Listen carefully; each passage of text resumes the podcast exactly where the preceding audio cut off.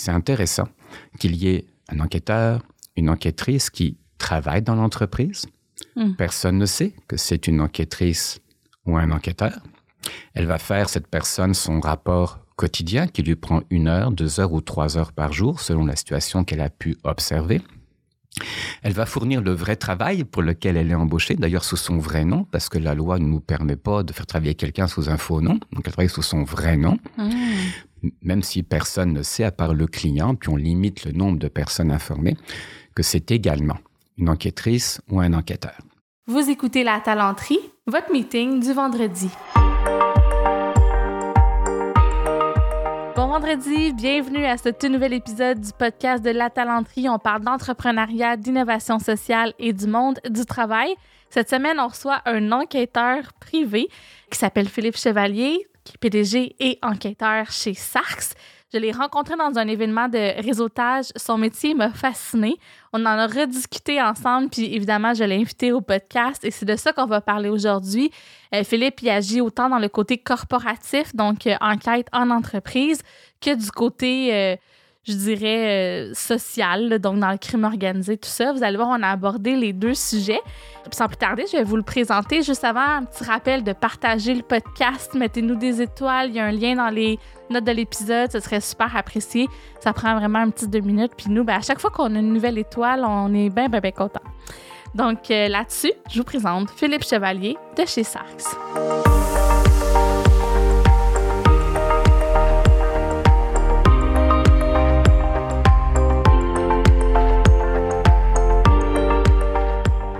Reçoit Philippe Chevalier de chez Sarx. Allô Philippe? Bonjour. Philippe, tu es enquêteur privé et Ben CEO oui. aussi de ton entreprise PDG en français. Puis ton métier est fascinant, comme je vais te le dire. On avait super hâte d'entendre tes histoires quand je t'ai rencontré. Ça m'a fasciné. On, on a tout de suite le- l'espèce de mythe de l'enquêteur privé que toi-même t'essayes de défaire, là, que tu, je vais te laisser en parler. Mais, Oui. Mais bref, parle-moi un peu de ton métier. On va commencer comme ça. Qu'est-ce que ça fait un enquêteur privé? Eh ben, je vais commencer par euh, notre raison d'être, notre plaisir au travail, qui est d'enquêter sur la vérité, travailler sur la vérité. En fait, notre vrai client, c'est pas le client qui nous paye. Il nous paye, on le respecte, on va très bien le servir. Mais on, est- on travaille au service de la vérité.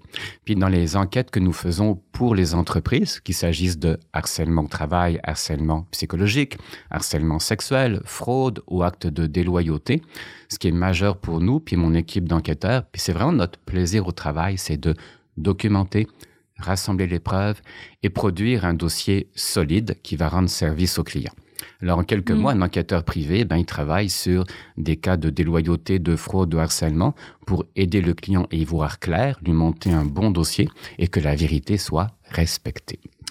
Ouais, puis là, c'est ça, dans ce que tu dis, il y a du cyberharcèlement des fois, fait qu'il y a des enquêtes de fraude, soit en ligne, soit en, en vrai. Tu vas en présentiel des fois dans les entreprises aussi? C'est, c'est étrange qu'on dise en présentiel, effectivement, pour les enquêtes. Ben, si tu fais référence à filature, Surveillance, observation, filature à pied, filature en voiture, entrevue prétexte, infiltration, la réponse est oui, on fait ça aussi. Et on fait également de la cyber-investigation sur les réseaux sociaux. Mais écoute, puis j'aimerais ça qu'on décortique comme chacun des, des services, si tu veux, là, les, les, les Mais je vois que tu voudrais ça, ça paraît, oui. Oui, mais parce que honnêtement, ça m'intrigue. Puis je, je vais te dire, tu sais, quand on s'est parlé la première fois, tu me disais, je veux défaire le mythe de l'enquêteur privé avec l'impresario qui est dans un sous-sol en train de boire un scotch. Si- Imperméable, oui, c'est oui, ça. c'est ouais. ça. Impresario, un imperméable. puis, euh, puis, en même temps, on dirait que nous, c'est tout ce qu'on a comme point de référence. C'est quand on pense à un enquêteur privé, euh, tu sais, ou les sé- téléséries qu'on voit, des gens Mhm. qui travaillent, par exemple, avec la police. Fait que j'aimerais savoir concrètement, peux-tu nous donner des exemples de mandats que tu as ou que tu as réalisés dans les derniers temps, disons, dans les entreprises? Oui, ben, euh, un sujet préoccupant, puis qui fait l'actualité, puis qui t'intéresse aussi, parce que tu es dans, dans les ressources humaines, c'est le harcèlement au travail. Ouais. Le harcèlement au travail, pour nous, c'est des enjeux humains majeurs. Et c'est important d'en parler parce que dans l'actualité, il y a beaucoup de choses qui me dérangent moment, puis je vais en profiter pour euh, te raconter en les décontextualisant quelques mandats, puis ça va me permettre d'amener mon point. Euh, le harcèlement sexuel ou le harcèlement psychologiques au travail. Ce sont des enjeux humains majeurs. On parle de conséquences sur la santé mentale, de risques de suicide. C'est arrivé il y a quelques semaines. Hein. Les, médias en ont parlé de personnes qui se sont suicidées parce qu'ils étaient harcelés au travail. Et ce, que, ce qui est important pour nous, je te parlais de vérité, c'est de partir du principe que toute plainte est légitime. Ça ne veut pas dire qu'elle est justifiée. Nous, on va commencer notre travail. Mais il faut recevoir toutes les plaintes. Elles doivent être traitées rapidement. Rapidement, ça se quantifie. 24 heures, 48 heures. Mmh. Pour oh, commencer le processus. Si on attend une semaine, deux semaines, trois semaines, la situation devient un peu comme la gangrène qui rentre dans le corps humain. Ça va empirer. Donc, c'est important d'agir vite. L'autre point, c'est que la personne plaignante n'est pas une victime tant que l'enquête n'est pas terminée. Et ce que je trouve dommage en ce moment, puis euh, c'est une conséquence que je comprends aussi très bien, c'est que il y a une personne plaignante, il y a une personne en face qui a été mise en cause. La personne mise en cause n'est pas coupable tant que l'enquête n'est pas terminée. Puis nous, on va travailler sur la vérité mmh. parce que, tu, tu, tu le devines, les dégâts que j'ai mentionné tantôt, donc en termes de santé mentale, de destruction de vie familiale, de carrière, de réputation ou, pire, sont équivalents du côté d'une personne qui serait faussement accusée que d'une personne effectivement plaignante qui se révèle être une victime. Donc on doit travailler sur les deux champs de manière simultanée pour procéder à, à nos enquêtes dans le domaine du harcèlement au travail. La difficulté, ce sont les témoins. Parce que la personne plaignante, on a nos techniques, nos stratégies pour aller chercher l'information puis commencer à enquêter. La personne mise en cause, on a aussi nos stratégies de, de, de techniques d'entrevue, questions ouvertes, questions fermées, pour pouvoir créer un bon climat puis comprendre la situation. Aller chercher les témoins, c'est plus difficile comme, comme technique d'entrevue. OK. Parce qu'une personne témoin ne veut pas se trouver trop impliquée. Ouais. Elle va nous demander constamment est-ce que c'est confidentiel ou non? Puis on doit être transparent pour avoir un bon dialogue de confiance et okay. lui dire on ne peut pas vous garantir une absolue confidentialité parce qu'un juge, un arbitre peut avoir accès au dossier et décider ou non de transmettre l'information de la partie adverse. Donc, euh, ce que fait un enquêteur privé dans ce genre d'enquête, c'est d'abord instaurer un climat de dialogue et de confiance avec toutes les personnes qu'il va rencontrer. Mmh. Et après, oui, il y aura surveillance, observation, filature, tout ce que tu peux imaginer auquel oui. tu, tu, tu, faisais mention, dans, le, dans un cadre légal évidemment, sans briser l'expectative de vie privée auquel a droit chaque citoyen. Mais ce sont nos enquêtes qui se, se déroulent dans le domaine du harcèlement sexuel ou harcèlement psychologique au travail. Oui, puis tu me disais qu'on avait parlé que tu fais souvent euh, équipe avec, euh, disons, des psychologues organisationnels ou d'autres gens qui vont faire appel à vous pour trouver la vérité, puis qui vont gérer le volet euh, disons, dynamique d'équipe. Euh, dans, ça, ça, arrive que tu ne t'as pas l'air de, de dire oui là, dans tes yeux, mais il me semble ben, que tu m'avais dit Il y, a, que... a un large spectre, tu, tu, tu, tu, as raison. Euh, les psychologues industriels vont plutôt travailler sur le climat de travail, sur les politiques à mettre en place ou faire des diagnostics. Mais ce ne sont pas des enquêteurs. Quand il y a des personnes ciblées, c'est pas le rôle du psychologue d'enquêter. Puis à l'autre bout du spectre, il y a les avocats qui effectivement sont des personnes qui vont clore le dossier, qui vont l'amener en cours ou aller en négociation, qui sont pas nécessairement tous des enquêteurs non plus. C'est l'aspect juridique. Donc nous, on se situe entre les deux pour la partie enquête, documenter la situation, puis recueillir les preuves. Alors oui, on travaille avec eux, euh, ça peut être nos collaborateurs, voire nos clients pour les avocats, puis c'est intéressant pour nous que l'avocat soit le client, parce que l'avocat, lui, il a un secret professionnel très solide et ça peut être intéressant mmh. pour les personnes de savoir que le rapport sera remis à un avocat.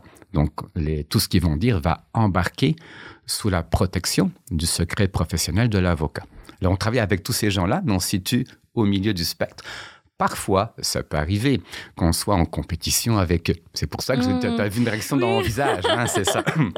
euh, mais ça, c'est la vie normale. Hein, donc, euh, les, les, avocats ne ouais. peuvent pas tout faire. Nous, on ne peut pas plaider, ce n'est pas notre travail. Donc, chacun a sa place, puis on a, on a une place aussi au milieu, mais on préfère évidemment travailler avec des avocats pour des avocats ou en suivi d'un psychologue industriel. Je comprends. Puis la vague de, tu en as parlé un petit peu, là, mais la vague de dénonciation puis de MeToo, tu sais, qu'il y a eu un tollé dans plusieurs entreprises, on dirait que ces temps-ci, moi, j'en ai un peu moins entendu parler. Euh, mais toi, est-ce que, comment tu l'as vécu? Est-ce que tu as senti une demande vraiment augmentée? Euh?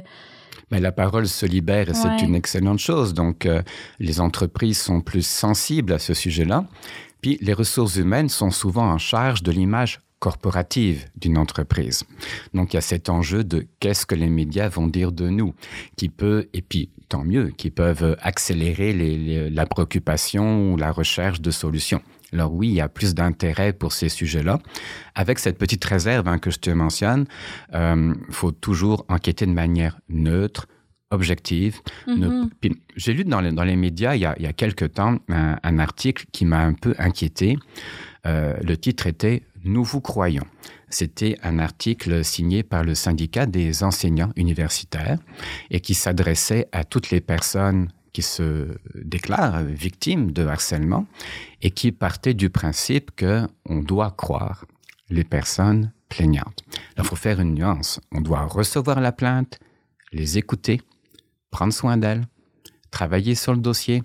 On doit prendre ça au sérieux, mais croire le mot à mot, non, parce qu'il y a des personnes qui peuvent être mises en cause de manière injuste ou mm. fausse. Donc, il faut toujours enquêter des deux bords simultanément.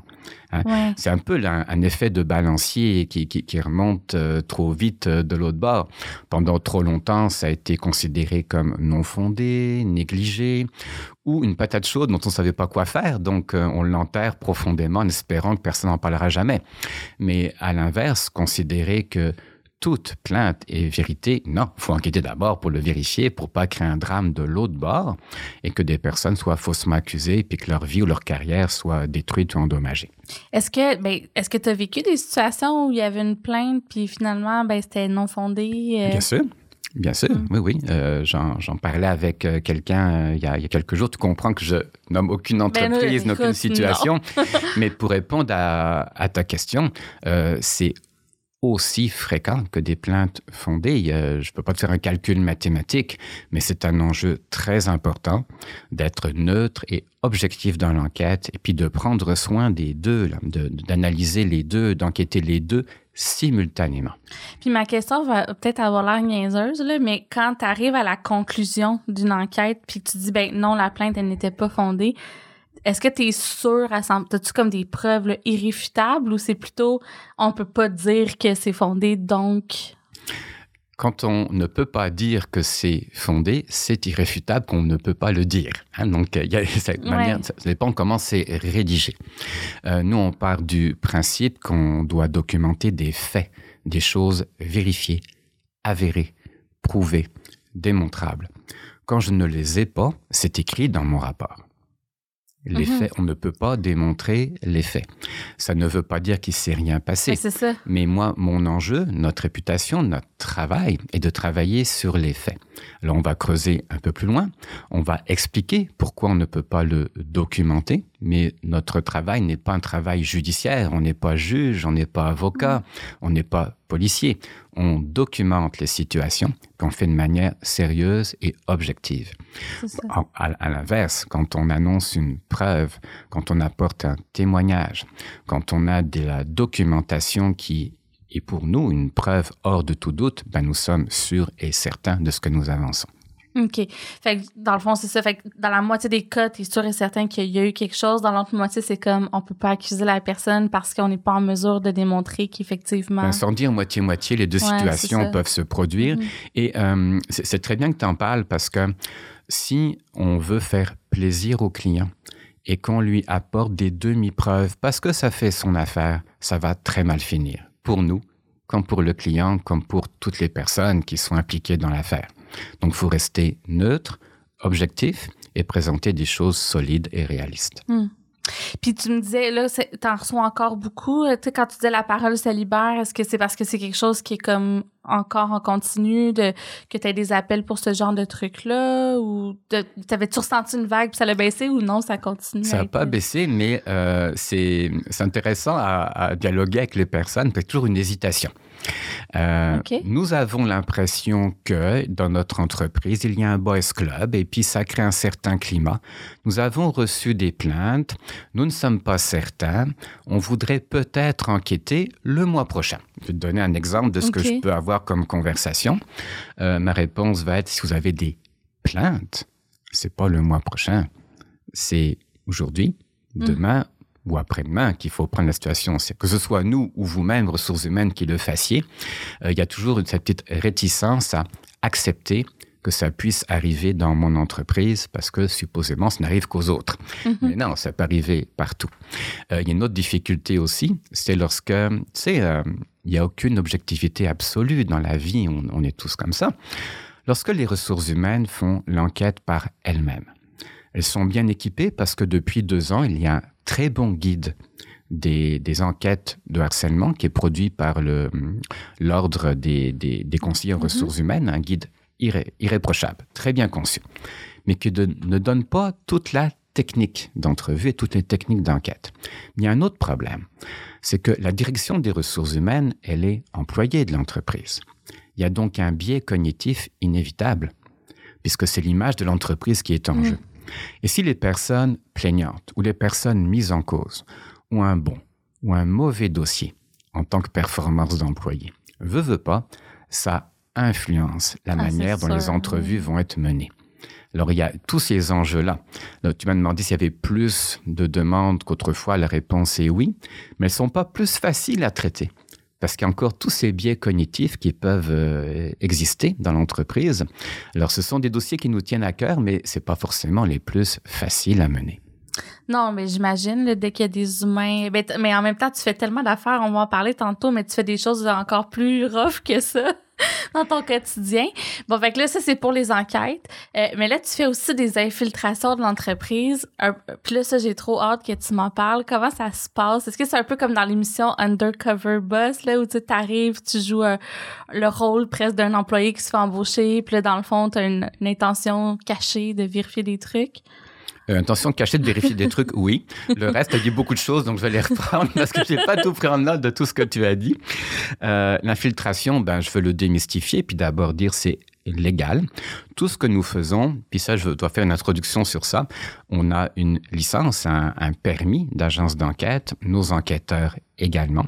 Ça nous prend un motif légitime d'enquête, donc une situation sérieuse avec des craintes et des menaces raisonnables, graves, et également que le dossier soit judiciarisable. Une fois qu'on a ça, l'on respire, on est tranquille, on est dans notre mandat. Pour ce qui est de l'infiltration, euh, dans le cas du harcèlement au travail, si c'est un climat de travail toxique, s'il y a des personnes ciblées, mais on n'est pas tout à fait certain de qui fait quoi, c'est intéressant qu'il y ait un enquêteur, une enquêtrice qui travaille dans l'entreprise.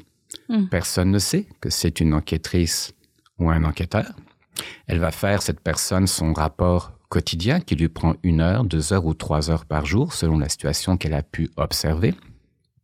Elle va fournir le vrai travail pour lequel elle est embauchée, d'ailleurs sous son vrai nom, parce que la loi ne nous permet pas de faire travailler quelqu'un sous un faux nom, donc elle travaille sous son vrai nom, hmm. même si personne ne sait à part le client, puis on limite le nombre de personnes informées, que c'est également une enquêtrice ou un enquêteur.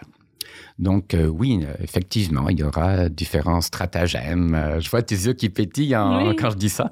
Différents stratagèmes, techniques d'approche, techniques de, de, de ben, c'est, écoute, le, le, mot le dit, c'est de l'infiltration. Donc, peux-tu me raconter une histoire? Là, ça en a mis non évidemment, mhm. mais de, de, d'une demande que vous avez eue, qu'est-ce que l'agent a fait, quel poste il occupait, c'était quoi qu'il avait à valider dans l'entreprise? Tu m'en donnes un petit peu trop, mais je vais quand même essayer de t'aider. Ok. Donc dans le domaine touristique, on va parler d'avant le Covid.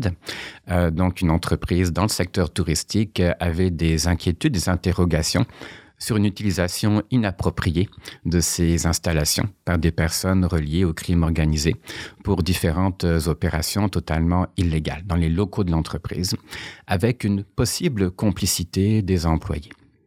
Donc, euh, un enquêteur ou une enquêtrice euh, a dû rentrer dans l'entreprise sous un bah, sous un prétexte d'emploi, mais un prétexte, on va dire, d'agent d'accueil ou de secrétariat ou de concierge, quelque chose comme ça. Ben, je sais exactement ce qu'il a fait, mais j'ai dit quelque chose comme ça pour le, pour le principe, pour pouvoir euh, dialoguer avec les gens, observer, éventuellement prendre des photos, filmer, regarder quelques dossiers, s'imprégner de l'ambiance, écouter ce que les gens ont à dire et être capable de documenter si oui ou non il se passe des choses euh, criminelles, illicites, euh, au détriment de l'entreprise sur place. Ça peut prendre plusieurs semaines, parfois plusieurs mois. Il y a des précautions à prendre aussi pour la sécurité de l'enquêteur et de l'enquêtrice. Euh, donc c'est oui, c'est son vrai nom, mais c'est pas tout à fait son vrai CV, c'est pas tout à fait son histoire personnelle. Mm. Puis l'enquêteur ou enquêtrice est capable d'avoir des conversations spontanées, rapides, euh, ne se fait pas prendre au dépourvu, puis crée un bon climat et obtient les fameuses confidences euh, des employés ou des gens autour d'elle, peut observer les allées et venues de personnes criminalisées et nous faire un, un, rapport qui, comme je te le mentionnais, est basé sur des preuves, Ouais. des faits, des choses qui ont été filmées, photographiées ou éventuellement enregistrées, toujours dans le bon contexte légal. hein. On peut enregistrer une conversation sous certains critères. Il faut que la personne enquêtrice soit partie prenante de la conversation. On ne fait pas d'espionnage de manière significative, donc que ce soit pas que des oui ou que des non, mais qu'il y ait un dialogue.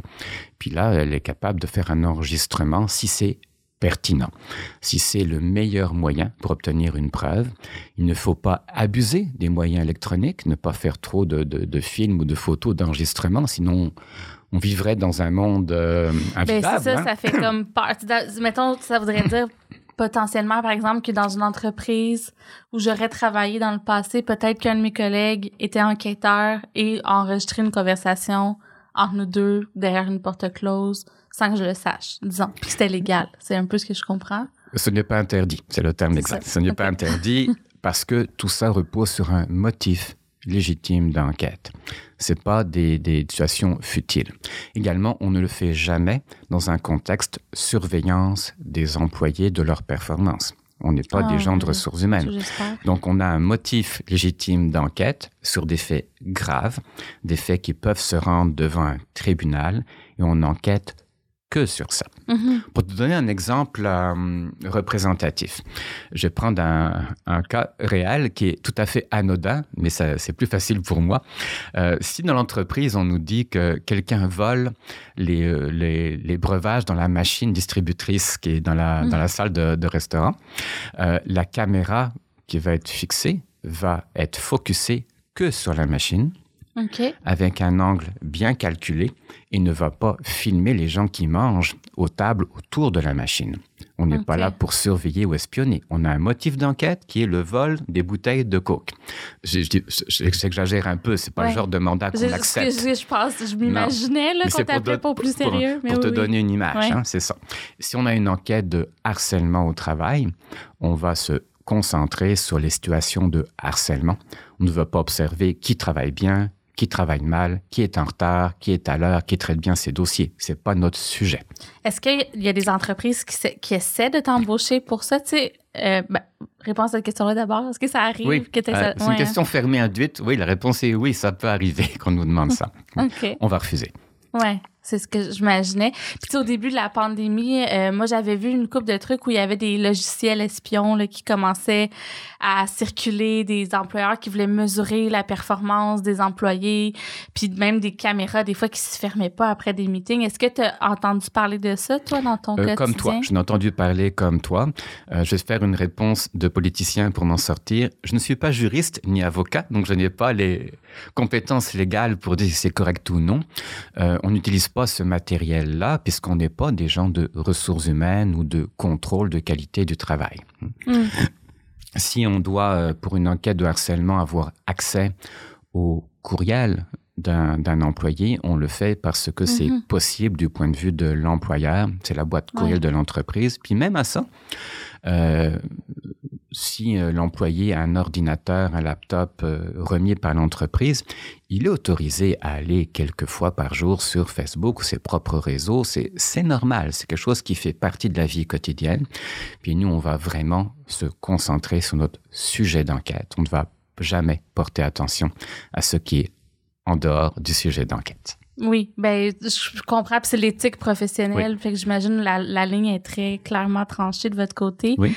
Euh, Est-ce que ça arrive euh, d'autres d'autres genres d'exemples de, par exemple des cas de fraude? On a reçu euh, une entrepreneur euh, qui travaille avec les entreprises qui vont moins bien, puis elle fait des transformations, puis elle me racontait qu'il y avait beaucoup beaucoup de fraude puis qu'elle travaillait des fois avec des enquêteurs. Euh, Est-ce que toi veux-tu m'en parler un peu de comment ça se passe Oui.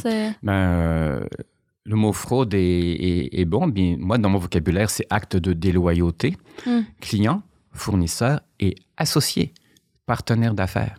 Alors, je voyais que tu me, tu me demandais d'évoquer des, des, situations plus, ouais. euh, plus excitantes aussi dans, dans le quotidien.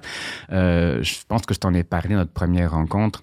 Euh, le crime organisé a beaucoup d'argent en ce moment, de l'argent non utilisé dans ses entreprises habituelles et investi alors ça, c'est des choses que, que, nous traitons. On, le fait dans l'immobilier ou dans d'autres secteurs d'activité, dans le domaine des technologies. Puis on va revenir au, au, côté un peu comme crime organisé parce que tu me disais que ça c'est une bonne partie, la majeure partie même de ce que vous faites en ce moment. Euh, mais dans les autres situations, par exemple, est-ce que des fois ça pourrait arriver que je sais pas dans l'entrepreneur dont je te parlais, elle me disait que dans les entrepôts souvent là il y, avait comme un peu des, des petites magouilles euh, ou des entreprises de produits. Est-ce que ça ça fait partie des des mandats que tu aurais d'être un employé d'entrepôt, par exemple, puis d'observer comment ça se passe? Oui, la réponse est oui, oui, parce que euh, ben, si c'est du vol à l'étalage, c'est plus un agent de sécurité, ce ne sera pas nous. -hmm. Mais si on parle de fraude massive, si on parle de camions de livraison détournés ou qui disparaissent entre Montréal et Toronto, ça, ce sont des mandats ouais. classiques de firmes d'enquête. Si on parle de produits contrefaits qui remplacent les produits légitimes dans un entrepôt, ça fait partie de nos mandats. Donc, quand on parle de fraude et déloyauté en entreprise, ce sont des mandats pour des firmes d'enquête. Dans ce cas, on va travailler pour l'avocat du client. Hein. Nos dossiers mmh. vont être scrutés, analysés, puis on va collaborer avec l'avocat du client. Dans okay. le domaine franchiseur-franchisé, ce sont des situations parfois conflictuelles, parfois complexes. Alors, ce sont des avocats d'affaires qui vont être impliqués avec nous. OK. Puis les, les gens sur le terrain savent, savent jamais finalement qu'il y a eu un enquêteur qui est passé euh, dans leur entreprise, à part, comme tu disais, le client? C'est préférable. Oui, idéalement, mais c'est ça, c'est des choses qui se disent pas. Donc, l'enquête se termine, l'enquêteur va sur un prochain mandat. Puis... Oui, l'enquêteur va être euh, exfiltré. Alors, okay. pas du jour au lendemain, parce que là, les gens vont avoir des doutes, mais on va le retirer de l'emploi de manière euh, progressive sur euh, quelques semaines. Et le marché du travail étant ce qu'il est aujourd'hui, les gens ne sont pas surpris que quelqu'un quitte, rentre ou dise s'en mm -hmm. aller ailleurs. Mais il faut le faire de manière correcte pour tout le monde pour le bien de tout le monde. Oui, ben j'imagine que des fois, ça peut être des petites situations à gérer aussi. Euh... Oui, on a tous les jours, tous les jours des situations à gérer. on peut, on peut faire une erreur, on peut faire une gaffe, il faut la rattraper euh, sur le moment. Hein. Euh, Quelqu'un peut s'étonner que l'enquêteur ou l'enquêtrice a un numéro de téléphone différent, celui sur le CV, puis on a oublié un petit quelque chose, peut s'interroger sur l'adresse où réside l'enquêteur, parce que même si c'est son, son, son vrai nom, mais c'est pas la bonne adresse, on prend des précautions. Donc parfois, des situations d'improvisation où il faut rebondir euh, très très vite pour euh, calmer le jeu et puis euh, paraître euh, magnifiquement innocent. Est-ce que c'est déjà arrivé que l'enquêteur se fasse comme prendre, tu sais, que le, le, collègue ait fait comme, OK, c'est pas normal, il y a quelque chose? Pas chez nous. OK. bon, ben, tant mieux, mais j'imagine que ça pourrait, tu sais, même le meilleur enquêteur, oui, c'est un risque qui peut arriver. Oui, oui, ça, ça m'arrive de me tromper de destinataire dans un texto que j'envoie à toute vitesse. ça m'est arrivé hier. Oh là là. mais par chance, il n'y avait rien de problématique, mais oui, tout peut arriver, évidemment. On est, on est tous humains. Mais euh, l'infiltration, puisque c'est un sujet qui t'intéresse, c'est un travail qui va au-delà d'un travail d'acteur, parce que c'est 8 heures de suite. Mmh. Euh, un acteur monte sur scène à, à, à, 18 heures et puis quitte la scène à 20 heures. Euh, donc l'enquêteur le, en infiltration, c'est 8 heures de suite, euh, 5 jours de suite dans la semaine. Il doit ouais. être en alerte à chaque moment. Là. Oui. Ah ouais, c'est comme, c'est sa vie. Là. Puis... Ben là, on va parler du côté, à moins que tu avais d'autres aspects que tu voulais qu'on aborde pour le organisationnel, j'aimerais entendre parler de, du crime organisé parce que tu me disais que c'était incroyablement, euh, je, je veux pas dire prolifique, là, mais qu'il y en a beaucoup en ce moment euh, à Montréal, entre autres.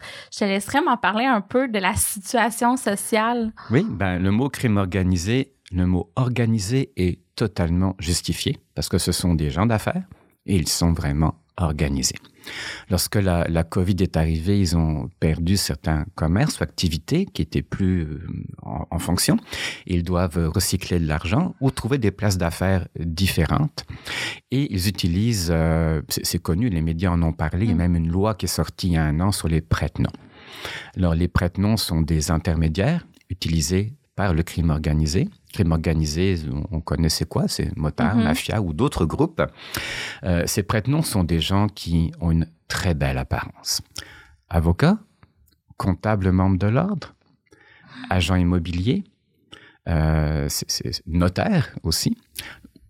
Des gens qui ont une très belle réputation, des gens dans les 40 ans, 50 ans ou plus, euh, qui vont frapper à la porte d'entreprise pour investir, devenir associé, devenir partenaire d'affaires.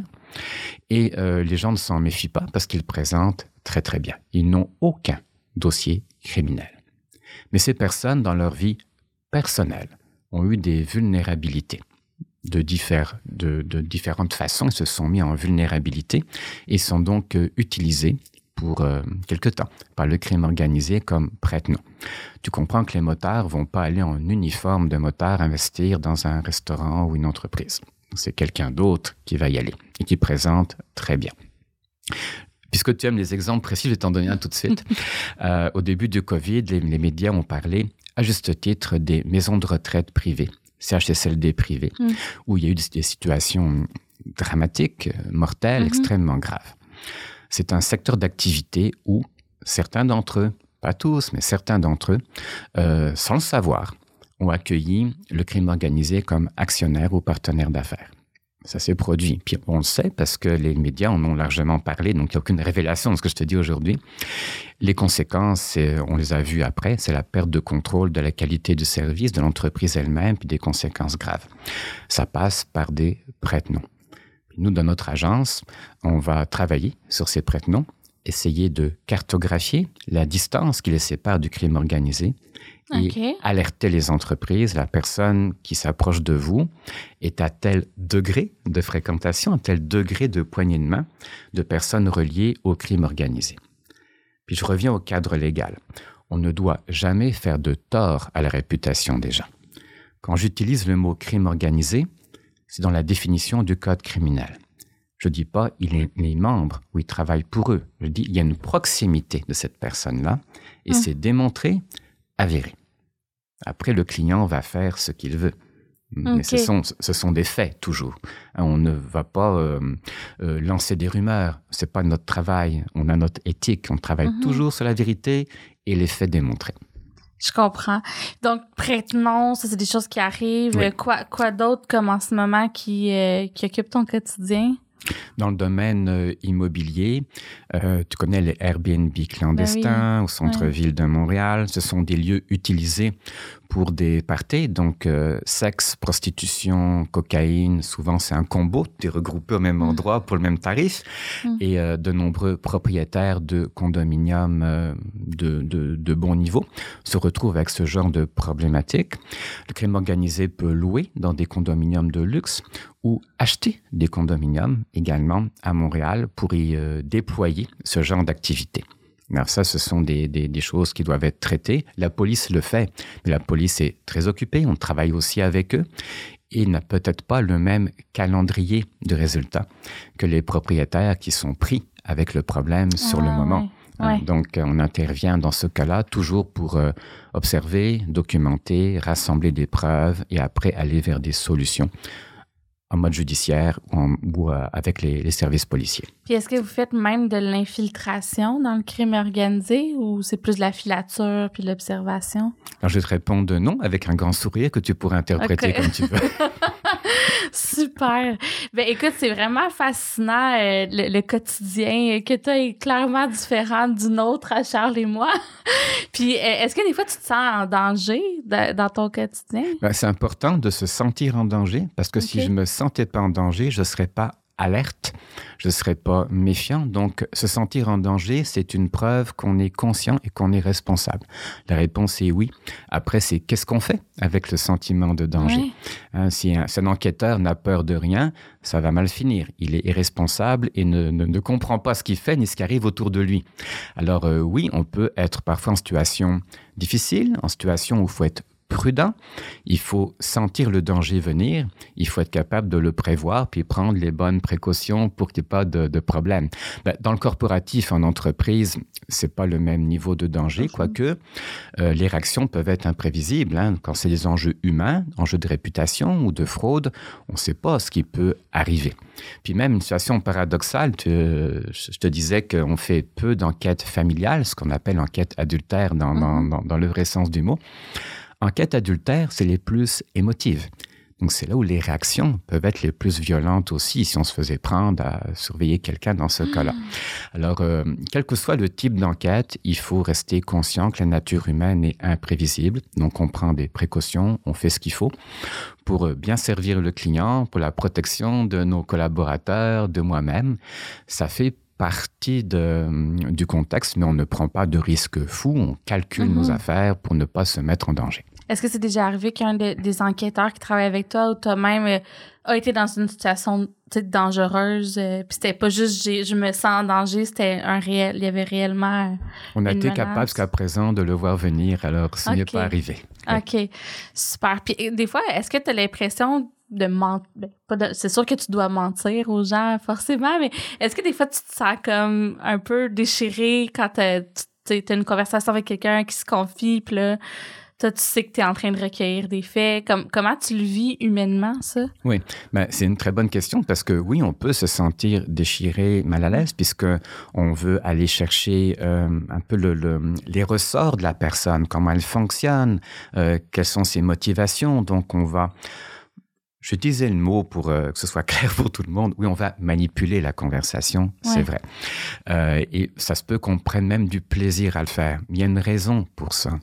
C'est que notre client, c'est la vérité. Et c'est ça notre code d'éthique interne. Parce que respecter les lois, c'est pas suffisant pour avoir de l'éthique. Il y a des gens qui vont rouler à 100 km heure sur l'autoroute entre Montréal et Québec et qui peuvent être de grands criminels, mais ils respectent le code de la route et qui payent très bien leurs impôts. Donc respecter la loi, c'est pas suffisant. Il faut qu'on aille chercher, nous comme enquêteurs, un autre code d'éthique qui nous appartient.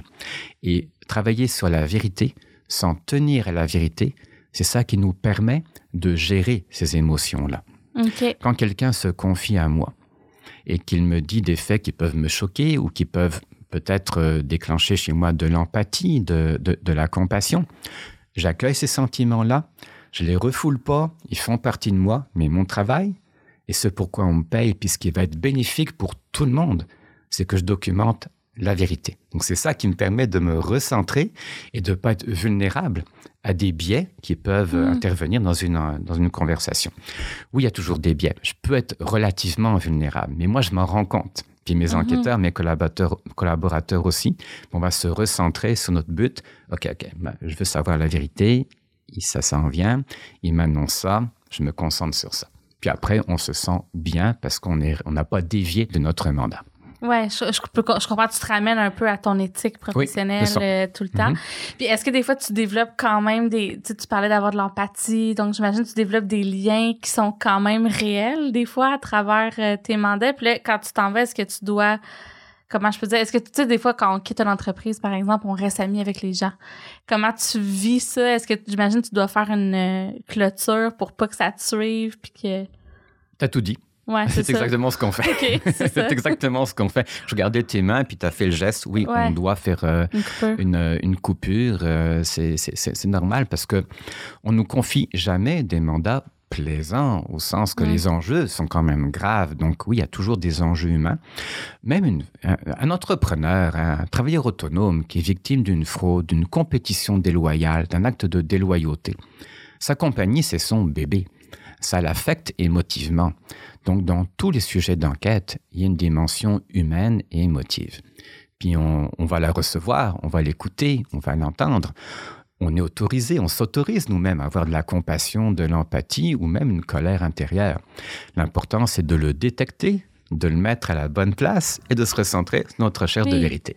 Puis après, même si tu as vécu ça, ben, après ça, le, le client, si t'es un client, puis on passe à autre chose, puis tu, tu dois faire la cassure professionnelle, personnelle. Oui, Ouais. absolument.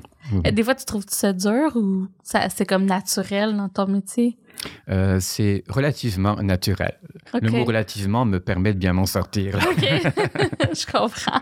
Écoute, c'est vraiment fascinant. Merci tellement d'avoir partagé avec nous ton quotidien. Est-ce que tu aurais un message en terminant pour les RH qui nous écoutent ou les entrepreneurs? Il y a beaucoup aussi d'entrepreneurs à l'écoute du podcast.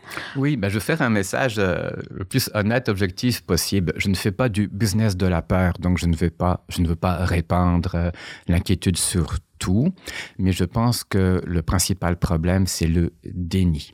Alors, ça Mm. n'arrive pas qu'aux autres. Le harcèlement au travail, ça arrive partout. La compétition déloyale, la déloyauté d'associés ou, ou d'employés, ça peut arriver partout.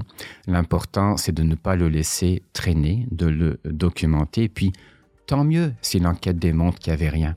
Tant mieux si l'enquête démontre que ce n'était pas si grave que ça. On se sent beaucoup mieux après quand on a travaillé sur les faits. Donc, euh, mon message, ce serait de ne pas être dans le déni.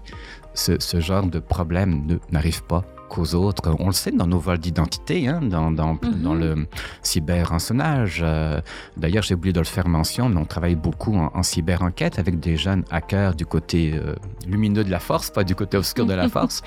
Et euh, on, on voit que ça arrive partout, que c'est massif. Alors, restez vigilants, ne pas être dans le déni ni dans la panique.